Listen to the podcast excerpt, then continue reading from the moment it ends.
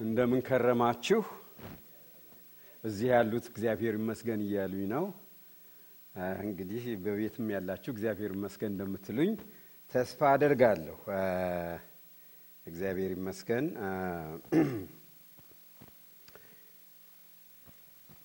ዛሬ እግዚአብሔር የሰጠኝ ለየት ያለ ቃል ነው። እኔ ፋሲካ ስለሆነ ስለ ፋሲካ አስተምራለሁ ብዬ ነበረ፣ ግን እግዚአብሔር ሌላ ቃል ሰጠኝና በእሱ ላይ ነው ዛሬ የማስተምራችሁ ማለት ነው። ከእግዚአብሔር ቃል አንድ ቦታ ላንብብላችሁ በፊት ዛሬ ብዙ ጥቅስ አንድ ሶስት አራት ቦታዎች አነባለሁ። ባለቤቴ ኤልሲ ረስታችኋት ከሆነ እንግዲህ ብዙ ጊዜ ስለሆነ ኤልሲ ማለት እዛ ጋር የምትቀመጠዋ ቆንጆ ልጅ አብርሃም ጎን የምትቀመጠው ምን አለች? እሷ ሁልጊዜ የውሂብን ትምህርት በጣም ትወደዋለች። ውሂብ ስታስተምር ደስ ይላታል፣ ትወደዋለች። እና ስትነግረኝ ምን አለችኝ? የውሂብን ትምህርት በጣም እወደዋለሁ አለችኝ። ለምን አልኳት። ውሂብ የእግዚአብሔርን ቃል ብዙ ትጠቀማለች አለች እና በቃ በጥቅስ ነው የምታስተምረው። የአንዱን ቃል ታነብና ትንሽ ተናግራ በሌላ ቃል ደግሞ ትደግፈዋለች። እንደዚህ አድርጋ ስለምታስተምር በጣም ደስ ይለኛል የእሷ ትምህርት አለችኝ። እና እንግዲህ እኔም ደግሞ እንደ ውሂብ ልሁን ብዬ ዛሬ በርከት ያሉ ጥቅሶች ናቸው ያሉኝ ማለት ነው። እንድወደድ ትምህርቴ እንዲወደድልኝ ማለት ነው። አንድ ቦታ ግን ለአንብብና ወደ ትምህርቴ ክፍል እገባለሁ። በሁለተኛ ነገሥት ምዕራፍ 18 ከቁጥር 31 እስከ 32 ያለውን አነበዋለሁ። ከመደበኛው ትርጉም ላይ በዚህ ጽፌዋለሁ እና እሱ ትንሽ ደስ አለኝና እሱን ላንብበው። እንግዲህ እግዚአብሔር ስለ አሦር ንጉሥ የሚለው ይህንን ነው ይላል።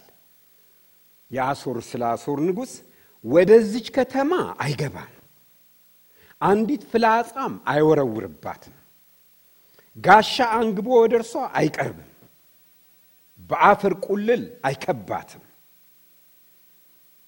በመጣበት መንገድ ተመልሶ ይሄዳል፣ ተመልሶ ይሄዳታል እንጂ ወደዚች ከተማ ፈጽሞ አይገባም ይልና ስለ ራሴና ስለ ባሪያዬ ስለ ዳዊት ስል ይህችን ከተማ አድናት ዘንድ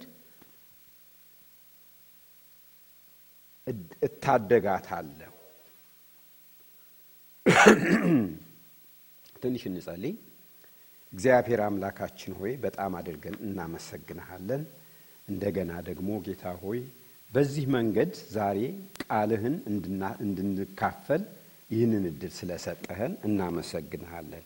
እግዚአብሔር አምላካችን ሆይ በዚህ ሁኔታ ውስጥ እንኳን አልፈን ጌታ ሆይ የቤተ ክርስቲያንን መከፈትና በቤተ ክርስቲያን በአንድነት መሰብሰብን እንዴት እንደምንናፍቅ እንዴት አፕሪሼት እንደምናደርግ ጌታ ሆይ እንድንረዳ ስለሆነልን ይሄ ሁኔታ እያስተማረን ስለሆነ እግዚአብሔር ሆይ ስለዚህም እንኳን በዚህ ውስጥ ስለምናገኘው ትምህርት እናመሰግንሃለን። ጌታ ሆይ ዛሬ ግለጽልን ቃልህን። እግዚአብሔር አምላካችን ሆይ አስተምረን። ጌታ ሆይ ለዚህ ጊዜ የሚሆን ጌታ ሆይ ለዚህ ለከባድ ጊዜ ለዚህ ሰውን ባስጨነቀ ጊዜ የምናልፍበት ጌታ ሆይ የምንቀበለው አንድ ቃል ሁለት ቃል እንድትሰጠን እግዚአብሔር አምላካችን ሆይ እጸልያለሁ። ቀሪውን ጊዜ ሁሉ ውሰድ።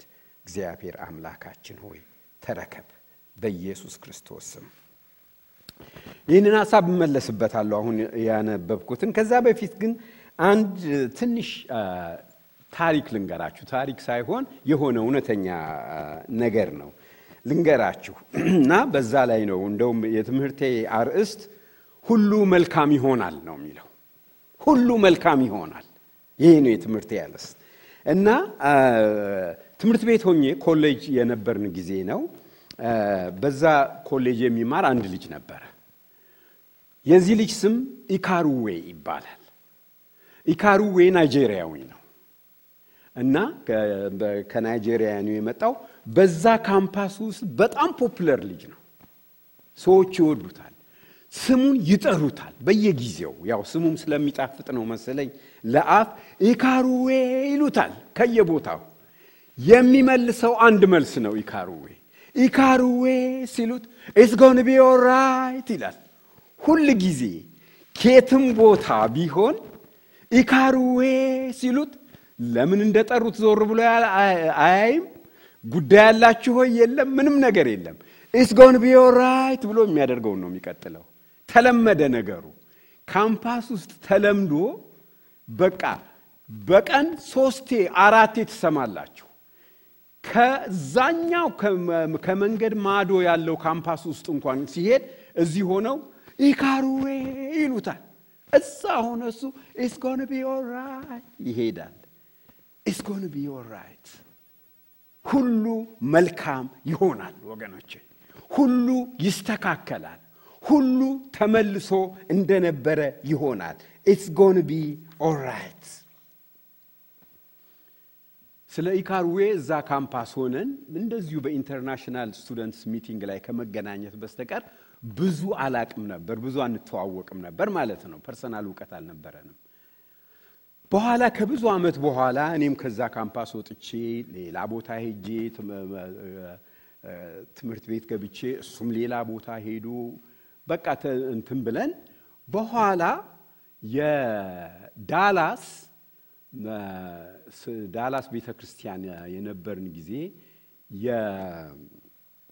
የ Baptist ቤተ ክርስቲያኖች የ international Baptist ቤተ ክርስቲያኖች በ international ሰዎች እንደ ዳላሱ የኢትዮጵያውያን ቤተ ክርስቲያን ማለት ነው። በ Baptist ስር ነው ወይንም ደግሞ በ Baptist umbrella ስር ነው ያለው እና እንደዛ አይነት ብዙ የ international churches አሉ።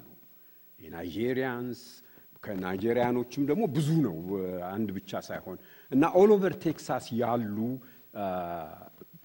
church ኦች conference ያደርጋሉ። ወጣ ብለው አንድ ቦታ ኮንፍራንስ ይዘጋጅና በየዓመቱ ኮንፍራንስ ያደርጋሉ እና ለሁለት ዓመት እኔን ፓስተር ዘለቀ እዛ recommend አድርጎኝ MC ወይንም ደግሞ አስተናባሪ ሆኜ እዛ ስብሰባ ላይ ሰርቻለሁ እና አንድ ጊዜ እዛ ሄጄ እዛ ስብሰባ ላይ ስናገር እና አንድ መዝሙር አዘምራቸው ነበረ። መዝሙር ሳዘምር ከአንድ corner በቃ መዝሙር ድምቅ አድርጎ የሚዘምር አንድ ሰው አለ እና ከዛ በእንትኑን ስንጨርስ እኔም እንደው በቃ ታንኪዩ ልለው ፈልጌ ነበረ። በጣም ደስ ብሎት ነበር የሚዘምረው እና እሱም እኔን ደግሞ ፈልጎ መጣ እና አሁን እንዳልኳችሁ የዛን ጊዜ ብዙ የፐርሰናል እውቀት ስለሌለን ጊዜ ደግሞ ብዙ በመካከሉ ስላለፈ በቃ እንትን ብለናል። እኔም ላውቀው አልቻልኩም ማን እንደሆነ በመጀመሪያ እሱም አላወቀኝም። ግን ምንድን ነው ያለው I know you somewhere ብሎ መጣ። እኔም ሳየው እኔም የማቀህ ይመስለኛል። የት ነው ማቀህ እንትን ስንል በኋላ what's your name አልኩት። ኢካሩዌ አለኝ። it's gon' be alright አልኩት። ለካ እሱ it's gon' be alright የሚለው አማኝ ስለሆነ ለሰዎቹ ያንን ተስፋ ነው የሚሰጠው። ከእምነት የተነሳ ነው ያንን የሚያደርገው ማለት ነው። ከዛ በኋላ ለኤልሲ ነገርኳት ይህን ታሪክ ከብዙ ጊዜ በፊት እና አንድ ነገር በቤታችን ሲሆን ይሄ ኢካሩዌ ነው እንባባላለን።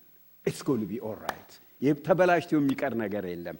ሁሉም ነገር መልካም ይሆናል ማለት ነው።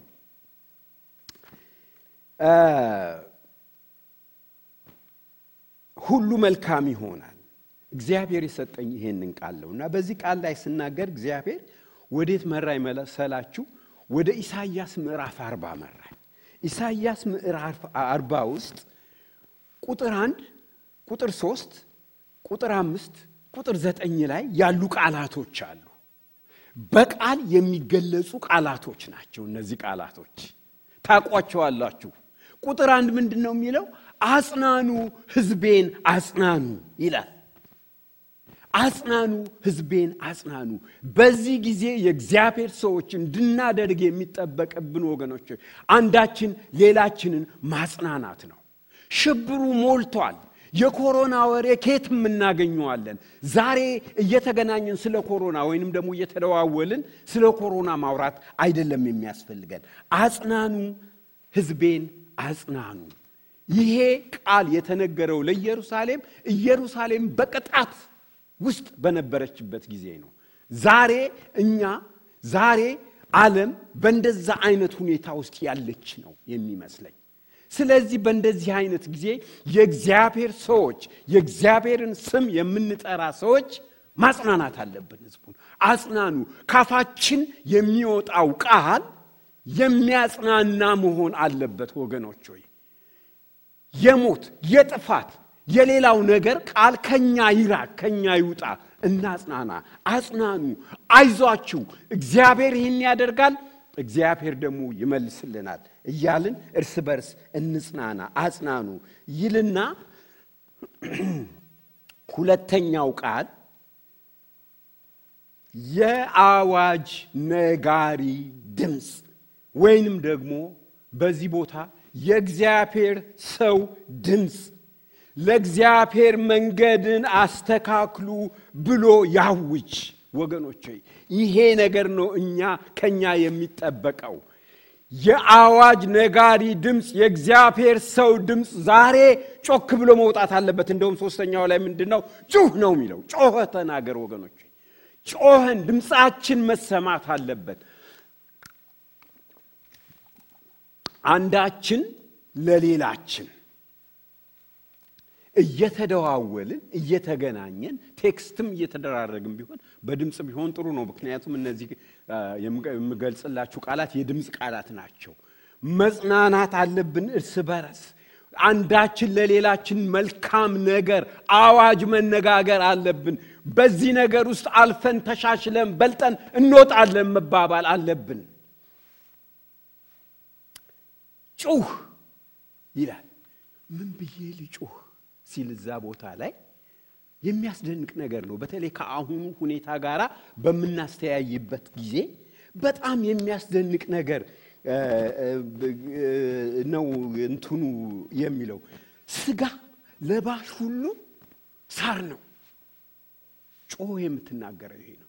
ከመቼውም ጊዜ የበለጠ ወገኖች ይሄ ቃል እውነት የሆነበት ጊዜ ላይ ነው ያለ ነው አይደለም። ስጋ ለባሽ ሁሉ ሳር ነው፣ ክብሩም ሁሉ የሳር አበባ ነው ይላል። ያ ሁሉ የተነሳ ያ ሁሉ የተከበረ ያ ሁሉ ትልቅ የተባለ በአንድ ጊዜ ረገፈ፣ ሳር ሆነ። ስጋ ለባሽ ሁሉ ሳር ነው ይላል። ከዛ አራተኛውን ቃል ልናገርና ልለፍ። የምስራች የምትነግሪ ጽዮን ሆይ የምስራች ቃል ያላችሁ እናንተ የእግዚአብሔር ሰዎች ሆይ ምንድን ነው የሚለው መሰላችሁ? ከፍ ወደ ላለው ተራራ ውጪ ይላል። ድምፅሽን በኃይል አንሺ፣ አትፍሪ፣ እግዚአብሔር ያወጣናል ብላችሁ የምስራች ለመናገር አትፍሩ። አለ አይደለም ዛሬ የምንሰማው በቴሌቪዥናችን በሚዲያ የሚመጣልን ገና ነው። ከርቡ አልደረስንም። ምንድን ነው ፍላት አላረገም። ገና እየወጣ ነው ወደ ላይ። ይሄንን ይሄንን ይሄን የእግዚአብሔር ቃል ግን እዚህ ቦታ ድምፅሽን አንሺ፣ አትፍሪ፣ እነሆ አምላካችሁ ብለሽ ተናገሪ ነው የሚለው። እነሆ አምላካችሁ ብለሽ ተናገሪ። ዛሬ ወገኖች ለዚህ ጥያቄ ከሌላ ቦታ መልስ የምንጠብቅ ከሆነ መልስ የለም። ዛሬ መልሱ እዚህ ላይ እነሆ አምላካችሁ፣ እነሆ እግዚአብሔር። መልስ የሚሰጠን መልስ የሚሆነን እግዚአብሔር ብቻ ነው። ምክንያቱም እዚህ አንደኛ ቆሮንቶስ ላንብበው። አንደኛ ቆሮንቶስ ምዕራፋን ሁላችንም የምናቀው ነገር ግን ዛሬ በጣም በጣም እንደው ግልጽ ባለ ሁኔታ የተገለጸ ቃል ነው። ወንድሞች ሆይ ይላል፣ መጠራታችሁን ተመልከቱ። እንደ ሰው ጥበብ ጥበበኞች የሆኑ ልብ ብላችሁ አድምጡ። ይሄንን እንደ ሰው ጥበብ ጥበበኞች የሆኑ ብዙዎች፣ ኃያላን የሆኑ ብዙዎች፣ ባላባቶች የሆኑ ብዙዎች አልተጠሩም። ዛሬ የተጠሩትና መሰላችሁ። ነገር ግን እግዚአብሔር ጥበበኞችን እንዲያሳፍር የዓለምን ሞኝ ነገር መረጠ ይላል። ብርቱዎችን ነገር ብርቱውን ነገር እንዲያሳፍር እግዚአብሔር የዓለምን ደካማ ነገር መረጠ። ዛሬ መርሱ ያለው ወገኖች በሞኞች በደካሞች ይላል። እግዚአብሔርም የሆነውን ነገር እንዲያጠፋ አሁን እየሆነ ያለውን ማለት ነው። ይሄንን ነገር እንዲያጠፋ የዓለምን ምናምንቴ ነገር የተናቀውንም ነገር ያልሆነውንም ነገር መረጠ። ስጋን የለበሰ ሁሉ ስጋን የለበሰ ሁሉ በእግዚአብሔር ፊት እንዳይመካ ነገር ግን የሚመካ በእግዚአብሔር ይመካ ነው የሚለው ይሄ ቦታ እና በጣም በጣም ይገርመኛል። እኔ ይህንን ነገር በማስብበት ጊዜ እያለፍን ያለንበትን ሁኔታ በማስብበት ጊዜ በተለይ የጥበበኞችን ጥበብ በማስብበት ጊዜ በተለይ የሀያላንን ኃይል በማስብበት ጊዜ በምንም ነገር የማይሸነፉት በምንም ነገር የማይደፈሩት በምንም ነገር ምንም ይሆናሉ ተብለው የማይጠየቁት ሀገሮች ዛሬ በትንሽ ነገር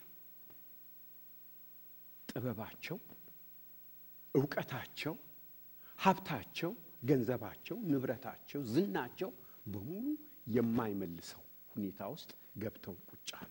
የእግዚአብሔር ሰዎች ሆይ ዛሬ መልእክቴ ምንድን ነው? መልሱ ያለው በእኔና በእናንተ ዘንድ ነው። ዝናብን እንዳይዘንብ ሰማያትን በምዘጋበት ጊዜ ይላል እግዚአብሔር። ይህን ያደርጋል። አንዳንድ ጊዜ ብዙ ጊዜ እግዚአብሔር ይህን አያመጣም የሚል ክርክር ሰማለሁ። ግን የእግዚአብሔር ቃል ሁለተኛ ዜና ምዕራፍ ሰባት ከቁጥር 13 እስከ 15 ያለው ውስጥ በምታየው ጊዜ ይህንን ቃል ባለፈው በአርብ ማታ በስልክ ባደረግነው ስብሰባ ላይ ተናግሬበታለሁ። ከሶስት ሳምንት በፊት ይመስለኛል። ዝናብ እንዳይዘንብ ሰማያትን በምዘጋበት ጊዜ ወይም ምድሪቱን እንዲበላ አንበጣን በማዝበት ጊዜ ወይም በሕዝቤ ላይ ቸነፈር አሁን የሚሆነው ማለት ነው ፕሌግ በምሰድድበት ጊዜ ይላል። ይሄ በሚሆንበት ጊዜ ነው በስሜ የተጠራው ሕዝቤ ይላል። ኃላፊነቱ በእኛ ላይ ነው ያለው ማለት ነው። የዓለም መንግስታት አላለም፣ የዓለም ሕዝብም አላለም፣ ሌሎች አለቆች፣ ሌሎች ሹማምንት አይደለም። ይሄ particularly ወይም specially የተሰጠው እነዚህ ነገሮች በሚሆኑበት ጊዜ በስሜ የተጠራው ሕዝቤ እስከ ዛሬ ድረስ ወገኖች አሰብኩና ይሄንን ሳት ይሄ ሁሉ ድርቅ አገራችንን እኮ ያጠቃው በስሙ የተጠራው ሕዝብ የተጠየበቀበትን ስላላደረገ ነው አልኩ። በቃ በይህ ረሃብ አገራችን በድርቅ ምክንያት በሀገራችን የደረሰው ዛሬ የኮሮና ወሬ ባይኖር ኖሮ ትልቁ ወሬ ምን እንደሆነ ታውቃላችሁ? የአንበጣ ወሬ ነበረ። አንበጣ አገራችንን አገራችንን ብቻ ሳይሆን ይሄ the Horn of Africa የሚባለውን አካባቢ እስከ Middle East ድረስ ያለውን አካባቢ በጣም በጣም እያጠፋ ነው። የአንበጣ መንጋ ተነስቶ ያ በሚሆንበት ጊዜ በስሜ የተጠራው ሕዝቤ በስሜ የተጠራው ሕዝቤ እንግዲህ ይሄ በስሙ ለተጠራው ሕዝብ የተሰጠ ኃላፊነት እንድንነቃ እንድናስተውል ወገኖች ሆይ ይህንን ኃላፊነታችንን እንድናውቅ በስም የተጠራን ሕዝቡ እኛ ነን። በእኛ ላይ ነው ይሄ ኃላፊነት የወደቀው። እኔ ይህ አሁን በሀገራችን የተጠራውን የአንድ ወር ጸሎት አማኞች በሙሉ ተሰብስበው እንዲጸልዩ የተደረገው በቃ በጣም ልቤን አረካው። በእንደዚህ አይነት መንገድ ህዝቡ በአንድነት መጥቶ ወደ እግዚአብሔር መቅረብ አሁን በየቦታው የሚደረገው ዛሬ ጠዋት ሚድዌስት እንትን ጸሎት ውስጥ ነበርን። ይህን ሰሞን በሙሉ ያንን ስንካፈል ነበረ። እንዴት ደስ ይላል! በቃ ጸሎቱ ራሱ እንዴት ገንቢ ነው። በበየ ብዙ ቦታ ብዙ አማኞች ብዙ አይነት ግሩፖች ይህንን ጸሎት እያደረጉ ነው። ወደ እግዚአብሔር እየተጸለየ ነው። በሀገራችን ይሄ የታሰበው እየተደረገ ያለው ትልቅ መንገድ ሊከፍትልን ይመስለኛል። እኔ ሳስበው እድሉን አግኝተናል። ለኢትዮጵያ መንግስት እግዚአብሔር ይባርካችሁ ማለት ይህንን ነገር ስለከፈቱ ፕሬዚዳንቷ ራሷ ናቸው ሄደው ይህንን ነገር የከፈቱት እዛ ቦታ ላይ ቤተ መንግስቱ ውስጥ ጠቅላይ ሚኒስትሩ እግዚአብሔር ይጠብቃቸው፣ እግዚአብሔር ይባርካቸው ለማለት በጣም ነው ደስ የሚለኝ ወገኖች ሆይ እርዳን ብሎ ወደ እግዚአብሔር መጮህ ይሄንን ባህል ይሄንን culture የቤተ መንግስት ወይንም ደግሞ አንድ option አድርገው በአገሪቷ ውስጥ ለተነሳው ችግር ይሄንን ነገር ማምጣታቸው እግዚአብሔር ይጠብቃቸው፣ እግዚአብሔር ይባርካቸው። እኔ ሁልጊዜ ይገርመኛል። በጣም ደስ የሚለኝ አንድ ነገር አለ። የኢትዮጵያ እናቶች ይጸልዩልኛል እያሉ ተስፋቸውን በጸሎት ላይ ያደረጉ መሪ ናቸው። ማረን እንላለን፣ በእግርህ ስር እንወድቃለን እያሉ እየሰገዱ የሚዘምሩ ቀዳማዊት እመቤት በቤተ መንግስት አሉ። ይሄን ይሄንን በማይበት ጊዜ ኢትዮጵያ ተስፋ አላት ወገኖች፣ ኢትዮጵያ ተስፋ አላት። እግዚአብሔር በኢትዮጵያ ላይ ፀሐዩን ያበራል። ጸሎት ነው ለዛች ሀገር መልስ እያልን ለብዙ ጊዜ ስንናገር ለብዙ ጊዜ ስንሰብክ ነበረ። ወገኖች ጸሎት እንደዚህ በሚደረግበት ጊዜ እግዚአብሔር ይሰማል። እኛ እኮ ኢትዮጵያውያን እኮ የጸሎት ባህር የነበረን ሰዎች ነን። እኔ ልጅ ሆኜ ትዝ ይለኛል አንድ ነገር በሚፈጠርበት ጊዜ አንድ ጊዜ መሬት ተንቀጥቅጦ ፊቼ ውስጥ ቄስ አምባ እኛ ሰፈር የነበርን ሰዎች ህዝቡ ግልበጥ ብሎ በቃ ትዝ ይለኛል ነጠላቸውን ሴቶች ለብሰው ተከናንበው ቤተ ክርስቲያን ግቢው ሙልት ብሎ እንደዚህ ከመግቢያው ውጪ እንደዚህ ሰፋ ያለ ሜዳ ነገር አለ። ሜዳው ሁሉ ሞላ። ህዝቡ ሄዶ እዚያ ወድቆ እግዚኦ ማረነ ክርስቶስ በዜማ ክራራይሶ እየሰ ኦ አምላክ ኦ ክርስቶስ እያሉ ሌላውን እንግዲህ አልላችሁም። እኛ የማንጸልየው አይነት ጸሎት ነው ማለት ነው እና ያ ባህል ወደ አገራችን ያ ባህል ወደ ህዝባችን ተመልሶ ይምጣ። እርዳታ የለንም አንተ ካረዳህን አውቃለሁ አለ አይደለም። ህዝባችን ጸላይ ህዝብ ነበረ። ህዝባችን ወደ እግዚአብሔር ልቡን ወደ እግዚአብሔር የሚመልስ ህዝብ ነበረ እና አሁን ኢትዮጵያ አትወድቅ የሚያሰኘኝ ኢትዮጵያ አጠፋ የሚያሰኘኝ ይሄ እንቅስቃሴ ነው ወገኖች። እንጸልይ። ለእግዚአብሔር ህዝብ የተሰጠውን ኃላፊነት የእግዚአብሔር ህዝብ እየወሰደ ነው። ቤተ ክርስቲያን መግለጫ ማውጣት ትታ አሁን ወደ ጸሎት ህዝቡን እየጠራች ነው።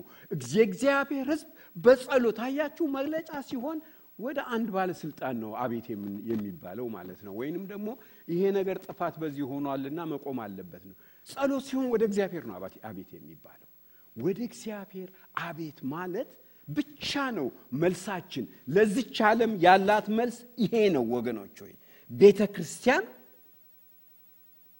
ይሄንን ነገር ለመንግስት ሹማምንት ብቻ መተው አትችልም። እንደውም በመሪነት መያዝ ያለባት ቤተ ክርስቲያን ነች። የአስተዳደር ሰዎች ወይንም ደግሞ የጦር አለቆች ወይንም ደግሞ የሕክምና ባለሙያዎች፣ የጤና ሰዎች እንደዛ እንደዛ አልቻሉትም። አቃታቸው፣ አቅቶናል አሉ እኮ እነሱ አልቻሉትም ወገኖች። ስለዚህ ቤተ ክርስቲያን መሪነቱን መያዝ አለባት።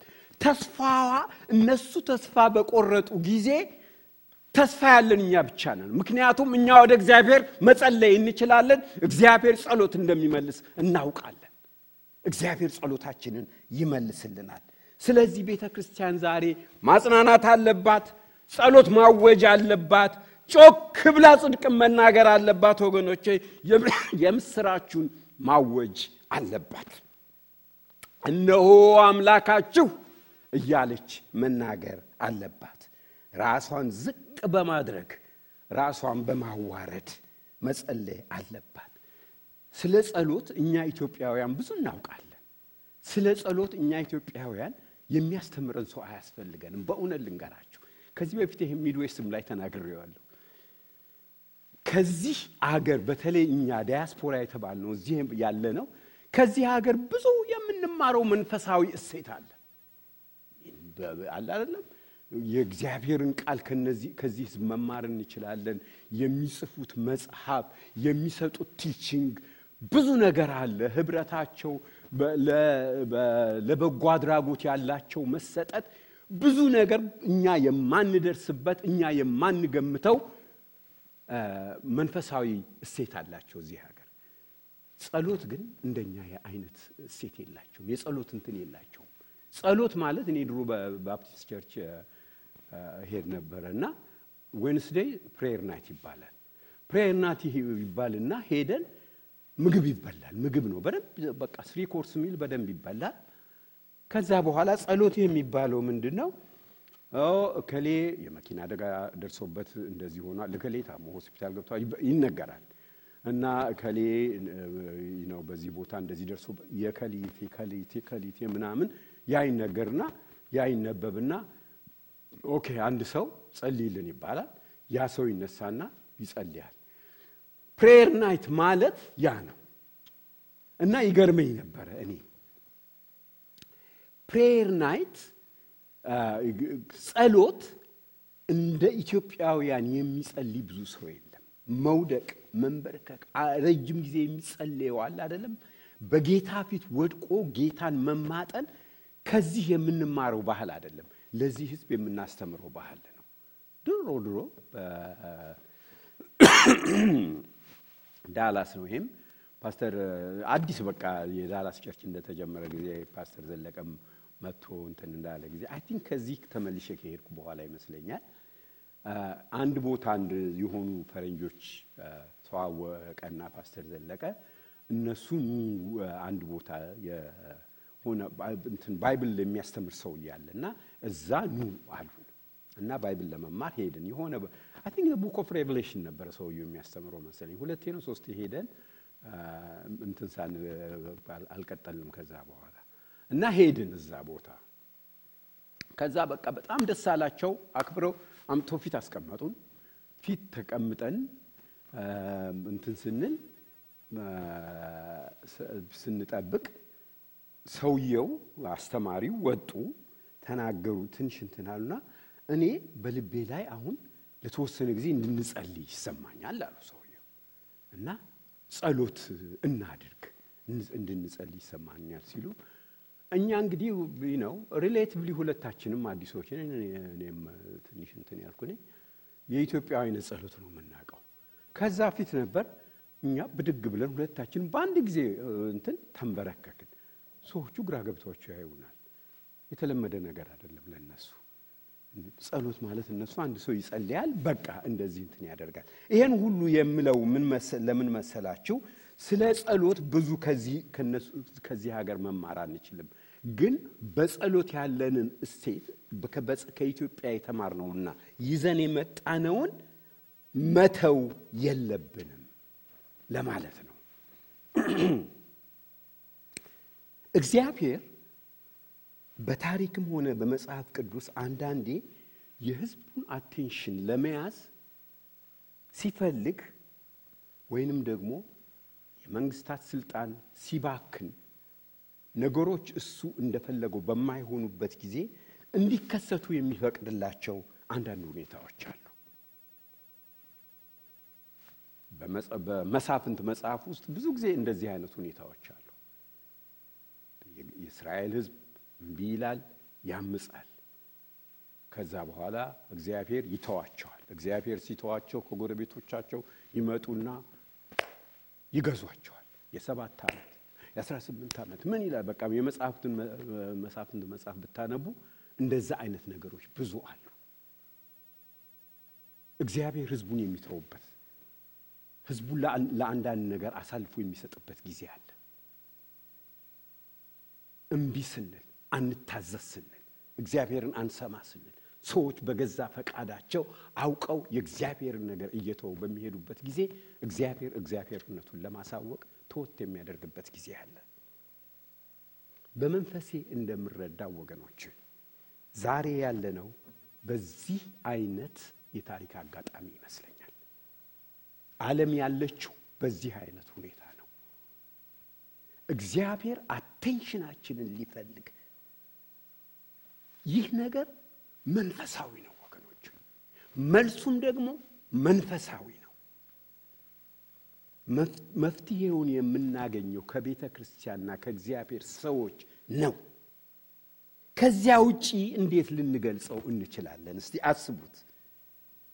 የተጠቁትን አገሮች ብቻ በማየት አስቡት።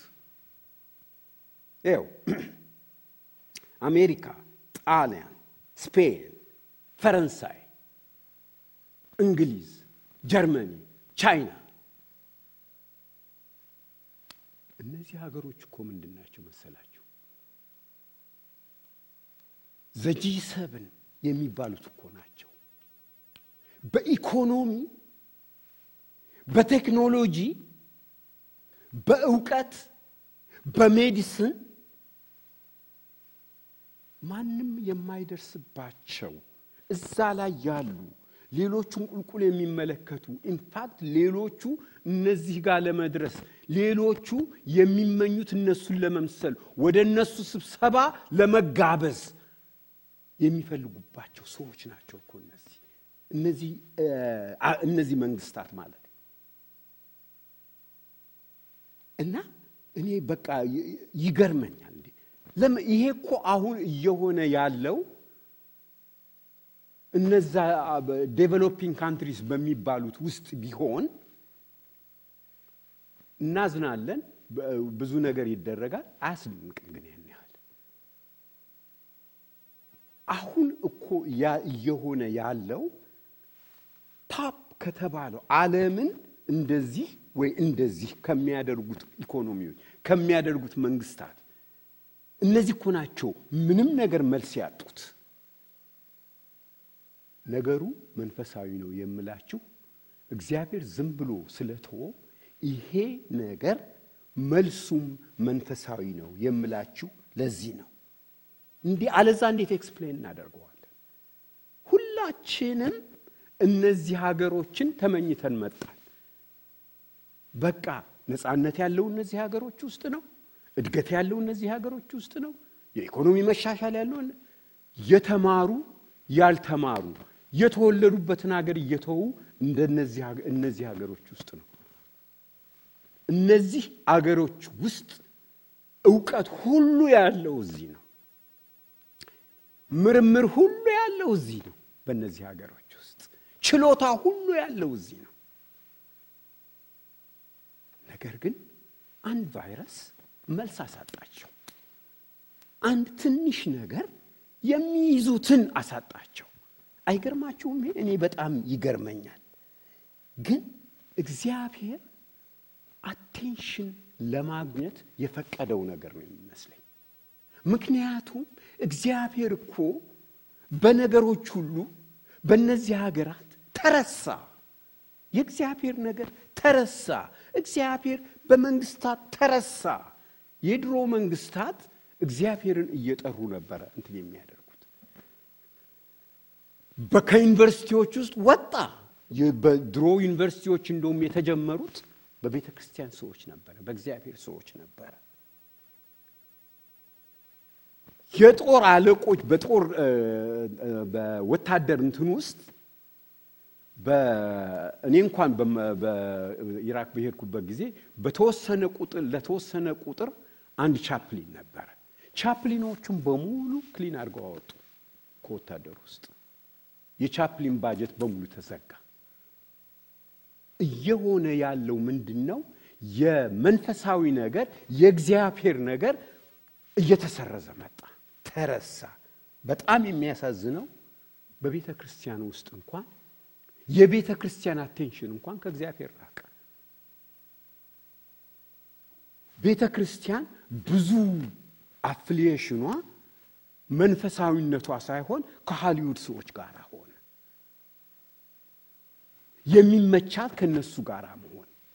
ቤተ ክርስቲያን አቅጣጫዋን ሳተች። mega የሚባሉት ቸርቾች የሚያደርጉት ነገር ጽድቅን አይሰብኩም ወገኖች ጽድቅ ከቤተ ክርስቲያን ውስጥ ወጣ እኔ ከዚህ በፊት አንድ ቦታ ተናግሬ አንድ ነገር እንደውም ችግር ውስጥ ያስገባኝ ነገር አለ። ኤልሲ አንድ ቦታ የሆነ training ወሰደች በቤተ ክርስቲያን ውስጥ ማለት ነው። እና ከ training ዋን በምትጨርስበት ጊዜ የሰጣቸው instruction ምን መሰላችሁ? እንደዚህ አለ አይደለም? ስለ ሰው sexuality መናገር የለባችሁም ወይም ደግሞ ያን ነገር touch ማድረግ የለባችሁም አይነት ነገር ነው። ቤተ ክርስቲያን እንደዛ አይነት ነገር ቀረ። እግዚአብሔር ተረሳ እግዚአብሔር ተገፋ። ቅድስና የለም ኃጢአት አይሰበክም። ጽድቅ ተብሎ ዛሬ የሚቀርበው ነገር ምን ሆነ መሰላችሁ? በገንዘብ መባረክ blessing የሚሉት ለዛውም እሱ መንፈሳዊ blessing አይደለም። እዚሁ ብቻ የሚሆን blessing። እግዚአብሔር ተረሳ። እንደዚህ አይነት attention የሚያመጣ ነገር ዛሬ እኮ ወገኖች ዛሬ እኮ ቤተ ክርስቲያን አይደለችም ጸሎት ፈላጊ የሆነችው። ዛሬ እኮ ሐኪሞቹ እባካችሁ ጸልዩልን እያሉ መጠየቅ ጀመሩ። የሳይንስ ሰዎች ናቸው የምትጸልዩ ጸልዩ። ባለስልጣኖች መጸለይ ጀመሩ። እኔ ለመጀመሪያ ጊዜ ነው እንደዚ አይነት ነገር የጤና ባለሙያዎች እዛ ውስጥ quarantine ሆነው በሚናገሩበት ጊዜ በጣም የሚያሳዝን ልብ የሚሰብር እኮ ነገር ነው አንዳንዱ። እና please pray for us is no answer ሌላ ነገር እኮ የላቸውም እነሱ። እዛ quarantine ሆነው የታመሙትን ሰዎች እዛ እያከሙ እዛው ነው የሚቀመጡት። ግራ ገብቷቸዋል። please pray for us በጸሎት ግን መልስ አለ ወገኖች ከእግዚአብሔር ቃል ከመግቢያው ላይ የጠቀስኩትን ታሪክ ላሳያችሁና እጨርሳለሁ። ዛሬ ዓለም ከተጨነቀችበት ከኮሮና በሽታ በላይ የእግዚአብሔርን ሕዝብ የተጨነቀበትና የተጣበበበት ጊዜ ነበረ። አንድ ጊዜ ያ ያነበብኩት ቦታ ታሪኩ ሰፊ ነው። በሁለተኛ ነገሥት ምዕራፍ 18 እና 19 በስፋት ተተርኳል። ያው ታሪክ እንደገና በኢሳይያስ መጽሐፍ ምዕራፍ 36 እና 37 ውስጥ ተጠቅሷል። የጊዜው ኮሮና የዛን ጊዜው ኮሮና የአሶር ንጉሥ ሰናክሬም ነበረ። ኢየሩሳሌምን ከቦ አስጨነቃት። ኢየሩሳሌምን ከቦ አስጨነቃት። ምን ይላል መሰላላችሁ? ምዕራፍ 18 ሁለተኛ ነገሥት ምዕራፍ 18 ቁጥር 17 ላይ ከተማዋን ከቦ በመጀመሪያ ያደረገው የላኛውን ኩሬ ውሃ በመስኖ የሚወርድበትን ስፍራ ያዘ ይላል። ውሃዋን የኢየሩሳሌምን ውሃ ዘጋ ማለት ነው። ወገኖች ከዚህ የበለጠ አስጨናቂ ነገር የለም። ያለ ውሃ መኖር አይቻልም። ሰው ያለ ምግብ የተወሰነ ጊዜ ይኖራል። ሌላው ደግሞ ምግብ ደግሞ ይቀመጣል ቤት ውስጥ። ሰው ምግብ ማጠራቀም ለተወሰነ ጊዜ ምግብ ይኖረዋል ቤት ውስጥ። ውሃ ግን በየቀኑ በተለይ በዛን ጊዜ በየቀኑ የሚቀዳ ነገር ነው። ምክንያቱም የዛን ጊዜ በቧንቧ አይደለም ውሃ የሚመጣ ወደ ሰው ቤት እንዳሁኑ ጊዜ ማለት ነው። ይሄ የመስኖ ቦይ ነው የሚለው። መስኖ ማለት ቦይ ማለት ነው። ከምንጩ ተነስቶ ከኩሬው ተነስቶ የሚሄድ ቦይ ማለት ነው። እኔ በእኔ ሰፈር የታወቀ ቦይ አለ። እኛ ልጆች ሆነን የቦይ ውሃ ጠጥተን ያደግነው።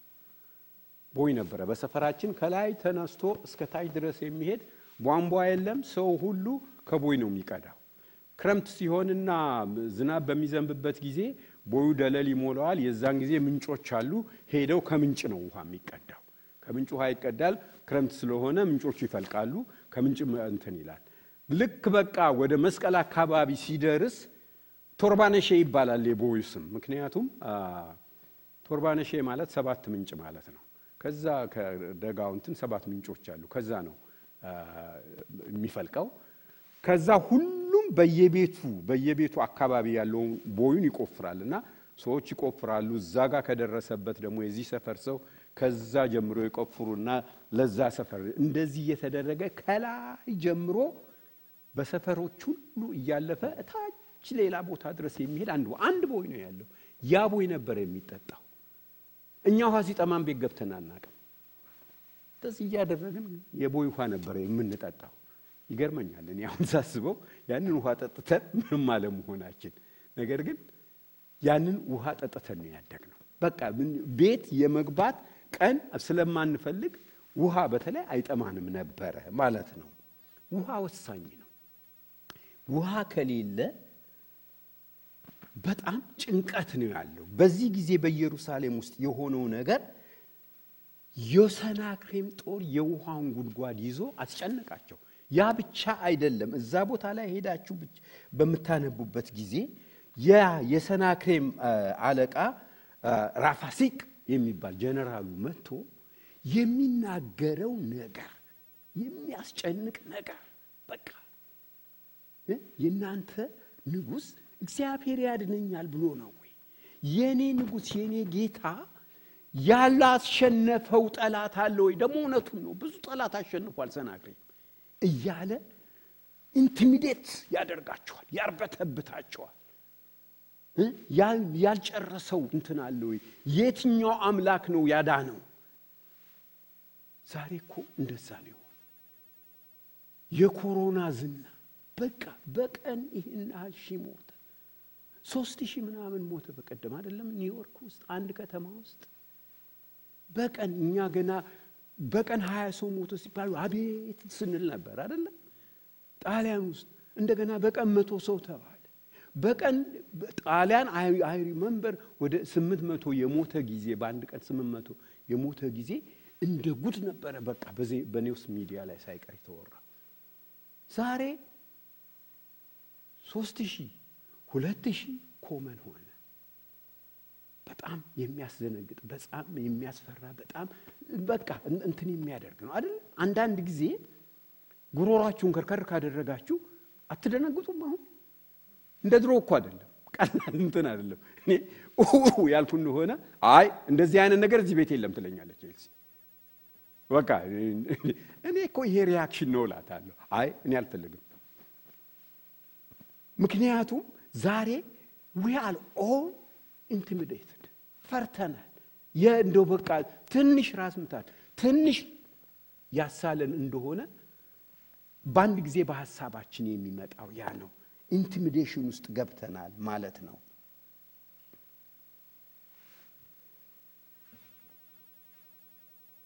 በሽብር ውስጥ ነው ያለነው።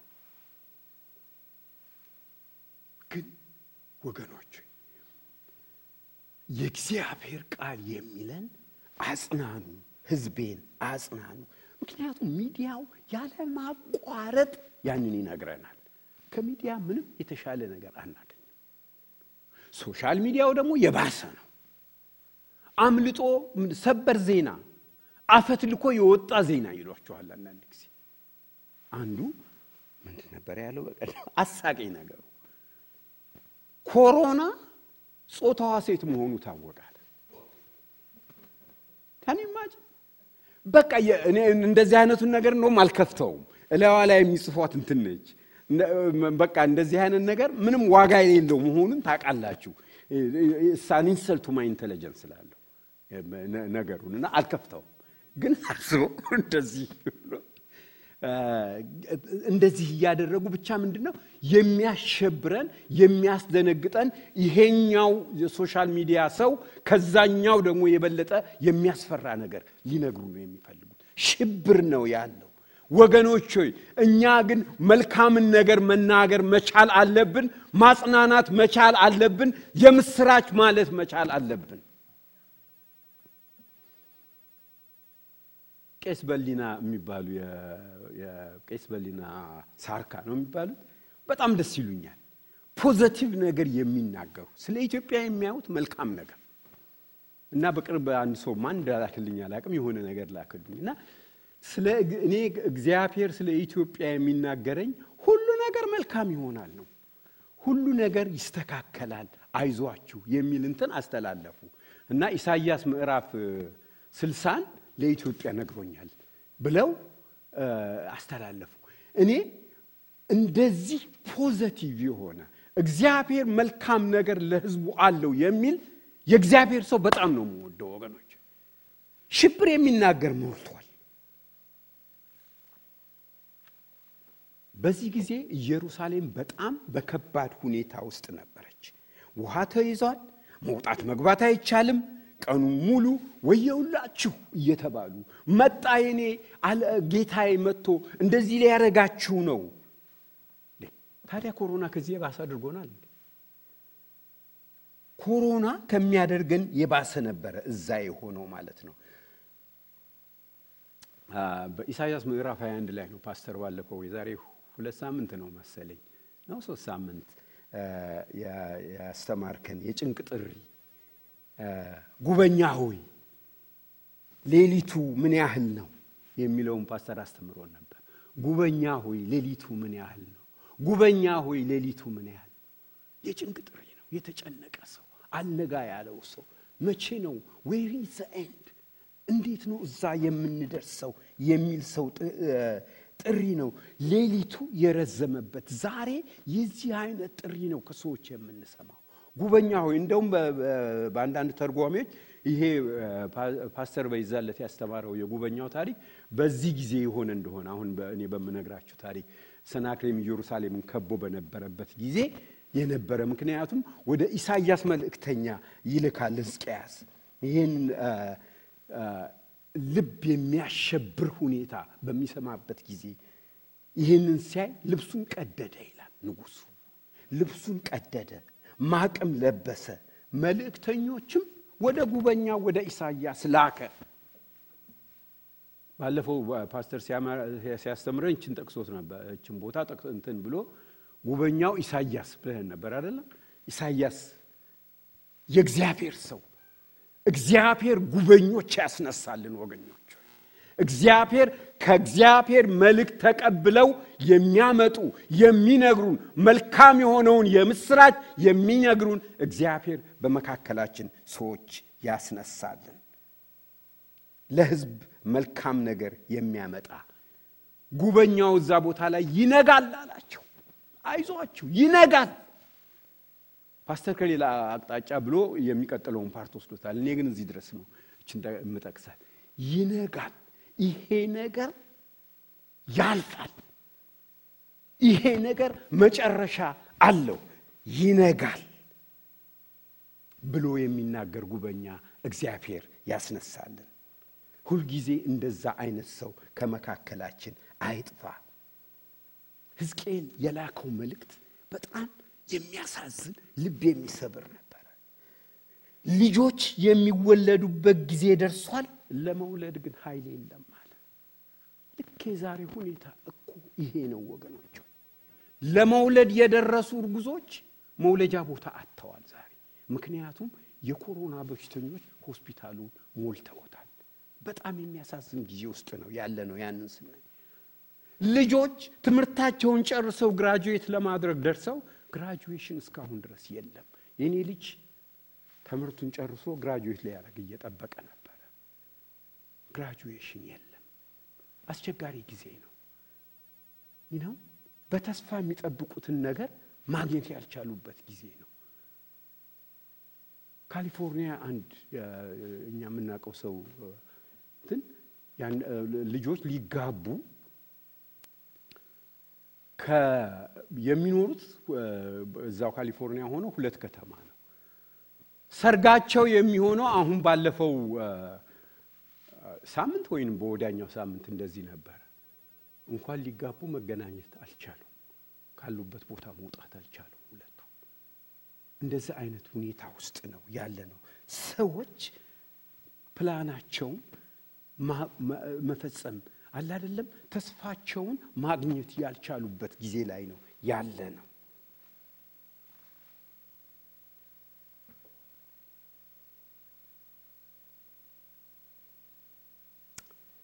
ነገር ግን ኢሳይያስ መልእክት ላከለት ለሕዝቅያስ ለንጉሱ የመልእክቱ ፍሬ ነገር እዛ ላይ ምንድን ነው? እግዚአብሔር ተአምር ያደርጋል ነው የሚለው። አንድ ወሬ ይሰማል። ያንን ወሬ ሰምቶ በዛ ወሬ ምክንያት ያ ሰናክሬም ተመልሶ ወይም ደግሞ የሰናክሬም ጦር ተመልሶ ሌላ ያኛውን ለመዋጋት ይሄዳል። ግን ባጭሩ እንትኑ ምንድን ነው? እግዚአብሔር intervene ያደርጋል። እግዚአብሔር intervene ያደርጋል በዚህ ነገር ላይ ወገኖች ችግሩ መንፈሳዊ ስለሆነ መልሱም መንፈሳዊ ነው። ይህንን ነገር እንድናስብ ነው የምፈልገው። ይህንን ነገር እንድንይዘው ነው። እግዚአብሔር ተአምር ያደርጋል። እግዚአብሔር intervene ያደርጋል። እንግዲህ እግዚአብሔር ስለ አሦር ንጉሥ የገባሁበት ጥቅስ ነው። ዛሬ ደግሞ ስለ ኮሮና ቫይረስ የሚለው ይህንን ነው። ይህንን ልንገራችሁ ወገኖች፣ ወደዚች ከተማ አይገባም አለ። ወደ እግዚአብሔር ቤት አይገባም፣ ወደ ቤታችሁ አይገባም። ይሄንን ክሌም አድርጉ በእምነት ወደ እናንተ አይደርስም፣ አንዲት ፍላጻ አይወረውርባትም። ኮሮና በእናንተ ላይ ስልጣን የለውም። የኮሮና ፍላጻ በእናንተ ቤት ላይ አይወረወርም። የእግዚአብሔር ሰዎች በያላችሁበት ይህንን ካፕቸር አድርጉ። ይህንን በእምነት ውሰዱት። ጋሻ አንግቦ ወደ እርሷ አይገባባትም፣ አይገባም ወደ እናንተ ቤት ኮሮና።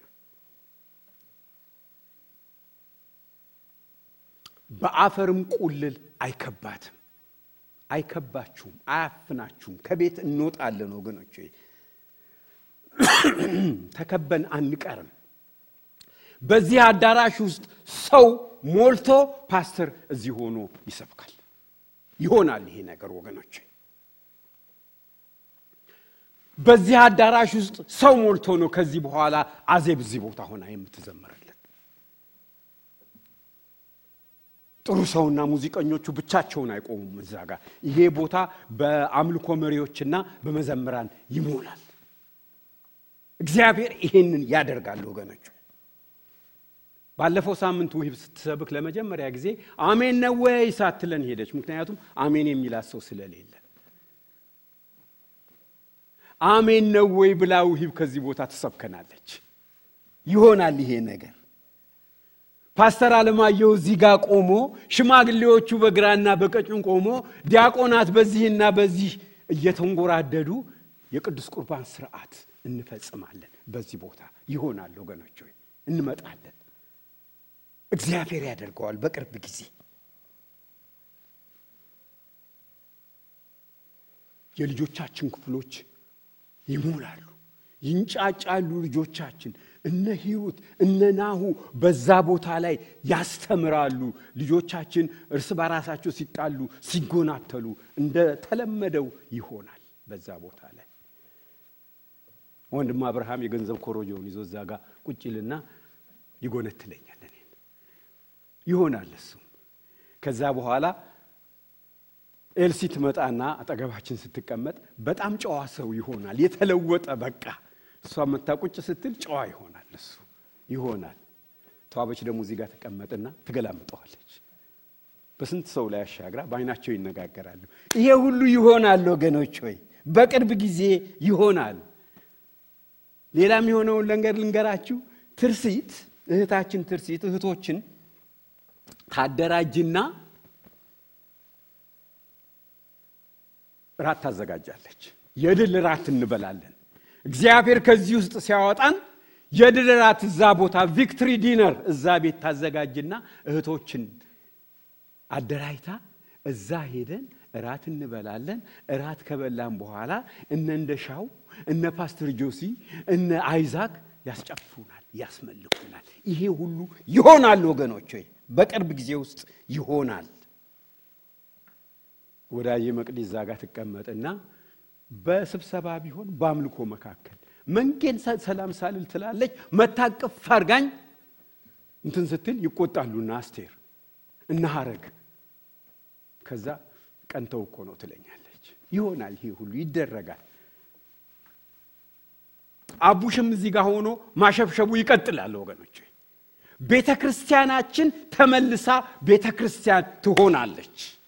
ይህንን ነው የምሰጣችሁ ተስፋ። ሁሉ መልካም ይሆናል ወገኖች ሆይ ሁሉ መልካም ይሆናል። በመልካም ያልቃል። እንገናኛለን፣ እንኖራለን። ከዛ በኋላ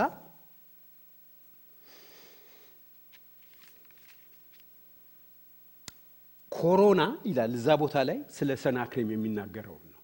ችንጭልና አብረን አንድ የምንጸልየው ጸሎት አለ። ከዛ በኋላ ጨርሳለሁ። ኮሮና በመጣበት መንገድ ተመልሶ ይሄዳል። ሰናክሬምን ነው በመጣበት መንገድ ተመልሶ ይሄዳል ይለዋል እዛ ላይ። እዚህም ዛሬ እኔ ልነግራችሁ የምፈልገው ኮሮና በመጣበት መንገድ ተመልሶ ይሄዳል። ተመልሶ ይሄዳታል እንጂ ወደዚች ከተማ ፈጽሞ አይገባም ይላል። ተመልሶ ይሄዳታል እንጂ ወደዚች ቤተ ክርስቲያን ፈጽሞ አይገባም። በእምነት ይህን እናገራለሁ። የእግዚአብሔር ቃል የሚለውን መሰላችሁ ስለ ራሴና ስለ ባሪያዬ ስለ ዳዊት ስል ይህችን ከተማ አድናት ዘንድ እጋርዳታለሁ ነው ያለው። እኔ ደግሞ ዛሬ የምላችሁ የእግዚአብሔር እግዚአብሔር የሚለው ስለ ራሴና ስለ ልጄ ስለ ዳዊት ልጅ ስለ ኢየሱስ ክርስቶስ ስል ቤተ ክርስቲያን የእግዚአብሔርን ሕዝብ እጋርዳለሁ፣ አድናቸው ዘንድ እታደጋቸዋለሁ ነው የእግዚአብሔር እግዚአብሔር የሚለው። ስለዚህ ዛሬ እግዚአብሔር የሰጠኝ ቃል ወገኖች ሆይ ይሄንን ነው። ሁሉ መልካም ይሆናል፣ አይዟችሁ። አንድ ጸሎት እዛ ቦታ ላይ ሕዝቅያስ የጸለየውን ጸሎት ሁላችንም አብረን ተነስተን በየቤታችሁ ያላችሁ ተነስታችሁ ቆማችሁ የምንጸልየው እንዴት መሰላችሁ? እኔ ስጸልይ እኔ የምለውን ትደግማላችሁ። ጸሎቱን ከዛ ወጥቼ አዳፕት አድርጌዋለሁ ለዚህ ሁኔታ። በአንድ ላይ ሁላችንም እንቆምና ያንን ጸልየን እንጨርሳለን ማለት ነው። ይሄ በስሙ የተጠራው ሕዝብ እንዲጸልየው የሚያስፈልገው ነው። ሁላችንም እንደዚህ ብለን እንጸልያለን። በኪሩቤል ላይ በዙፋንህ የተቀመጥህ በሉ። ቤት ያላችሁ አትሰሙኝም? በደንብ ጮክ ብላችሁ ይህን በሉ። በኪሩቤል ላይ በዙፋንህ የተቀመጥህ የእስራኤል አምላክ እግዚአብሔር ሆይ በምድር ነገሥታት ሁሉ ላይ አምላክ አንተ ብቻ ነህ። ሰማይና ምድርን የፈጠርህ አንተ ነህ። እግዚአብሔር ሆይ ድገሙት ባካችሁ። እግዚአብሔር ሆይ አሁንም ጆሮችህን አዘንብልና ስማን። እግዚአብሔር ሆይ አሁንም ዓይንህን ክፈትና እይ። ኮሮና ክብርህን ያቃልል ዘንድ የሚሰራውን ተመልከት። እግዚአብሔር ሆይ ይህ በሽታ ሕዝብንና ምድርን እያመሰ ነው። ሰዎች የሚመኩባቸውን ጥበባቸውን፣ እውቀታቸውን፣ ሀብታቸውን፣ ስልጣናቸውን ሁሉ እየተፈታተነ ነው። በሰው ጥበብና ምንምር የተገኙ መልሶች ሁሉ እስካሁን በቂ አልሆኑም። አሁንም እግዚአብሔር አምላካችን ሆይ የምድር መንግስታት ሁሉ እግዚአብሔር አንተ ብቻ አምላክ መሆንህን እንዲያዩ ከዚህ በሽታ ታደገን፣ ከዚህ በሽታ ታደገን፣ ከዚህ በሽታ ታደገን። እግዚአብሔር ይባርካችሁ። ታንኪዩ። ተቀመጡ። ፓስተር ይጨርስልናል።